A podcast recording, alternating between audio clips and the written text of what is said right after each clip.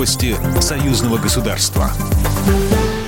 Здравствуйте, в студии Екатерина Шевцова. Организация договора о коллективной безопасности – важная структура, которую нужно развивать. Об этом заявил президент Беларуси Александр Лукашенко на встрече с генсеком организации Станиславом Засим. По словам белорусского лидера, события в Беларуси, реакция на них других стран, прежде всего России, говорит о важности развития ДКБ. Глава государства напомнил, что в республике несколько лет назад была принята новая военная доктрина, в которой учтены такие явления, как гибридная война и цветная революция. И поскольку поскольку такие события могли произойти в Беларуси, страна и руководство страны было вынуждено реагировать и демонстрировать силу. Текущую ситуацию в Беларуси в интервью российским СМИ прокомментировал министр иностранных дел Российской Федерации Сергей Лавров.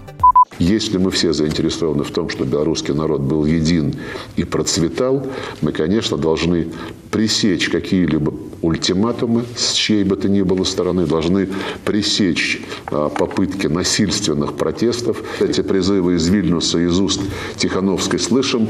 Я говорю из уст, потому что, наверное, все-таки писали эти призывы а, другие люди.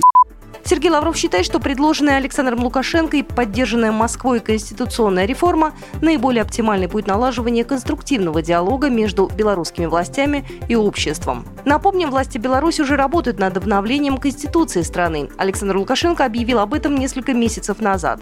Он также сообщил, что проект Конституции сначала вынесут на общественное обсуждение. Кстати, после встречи Александра Лукашенко в СИЗО с арестованными представителями оппозиции стало известно, что один из них будет готовить предложение по конституционной реформе с позиции альтернативной нынешней власти. Вопросы белорусско-российского сотрудничества обсудили первый заместитель главы МИД Республики Беларусь Александр Гурьянов и посол Российской Федерации в Минске Дмитрий Мезенцев.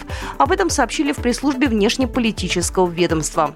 В ходе встречи стороны обсудили взаимодействие Москвы и Минска в рамках интеграционных объединений и международных организаций. Число авиарейсов между Минском и Москвой возрастет до трех еженедельно. Решение об этом принято оперштабом по борьбе с COVID-19. Авиасообщение между Российской Федерацией и Беларусью было возобновлено 21 сентября. Было разрешено выполнять по одному рейсу между столицами двух стран. Россия с 1 ноября также планирует возобновить авиасообщение с Кубой, Сербией и Японией.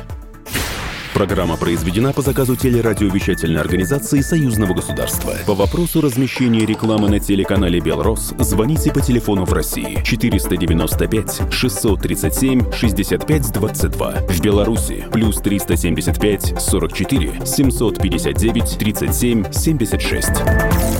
Новости Союзного государства.